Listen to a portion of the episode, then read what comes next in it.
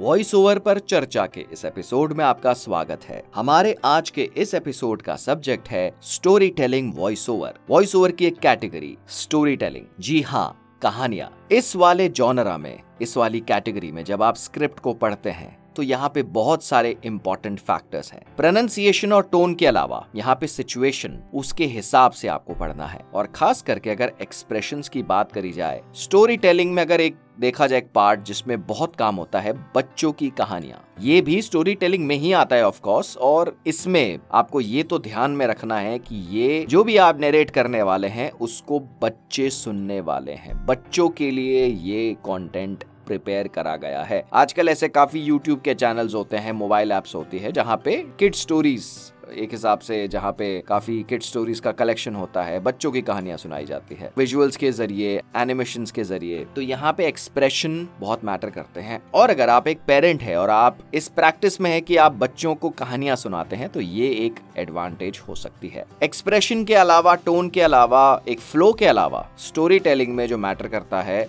वो है versatile voice अगर कहानी में अलग अलग किरदार है तो यहाँ पे अगर आप अपनी आवाज़ बदल सकते हैं, उस हिसाब से मॉड्यूलेट कर सकते हैं तो ये भी एक एडवांटेज है। ये उस स्क्रिप्ट में और जान डालेगा। कैरेक्टर्स जब ऑब्वियसली एक दूसरे से बात करते हैं तो यहाँ पे वॉइस एक्टिंग एक्सप्रेशन पढ़ने का तरीका तो बहुत सारी चीज़ें होती है। तो वॉइस ओवर की कैटेगरी की अगर बात करी जाए तो स्टोरी टेलिंग एक ऐसा जॉनरा है जिसमें बहुत प्रोजेक्ट्स होते हैं। जैसा इस एपिसोड में ज़िक्र किया गया, ऐसे कितने यूट्यूब यूट्यूब चैनल्स होते हैं किड स्टोरीज के या नॉर्मल स्टोरीज जैसे फिक्शनल नॉन फिक्शनल और ऐसी काफ़ी एप्स भी होती है। तो यही हम बताना चाह रहे थे इस एपिसोड के ज़रिए स्टोरी टेलिंग वॉइस ओवर इस एपिसोड की डिस्क्रिप्शन में कुछ लिंक्स डाले जाएँगे। स्टोरी टेलिंग स्क्रिप्ट कैसे पढ़ी जाती है, इस तरह के कुछ वीडियोस और कुछ रिसोर्सेस तो आप इन रिसोर्सेस को ज़रूर चेक करिए। हम जल्द आएँगे अपने एक नए एपिसोड के साथ।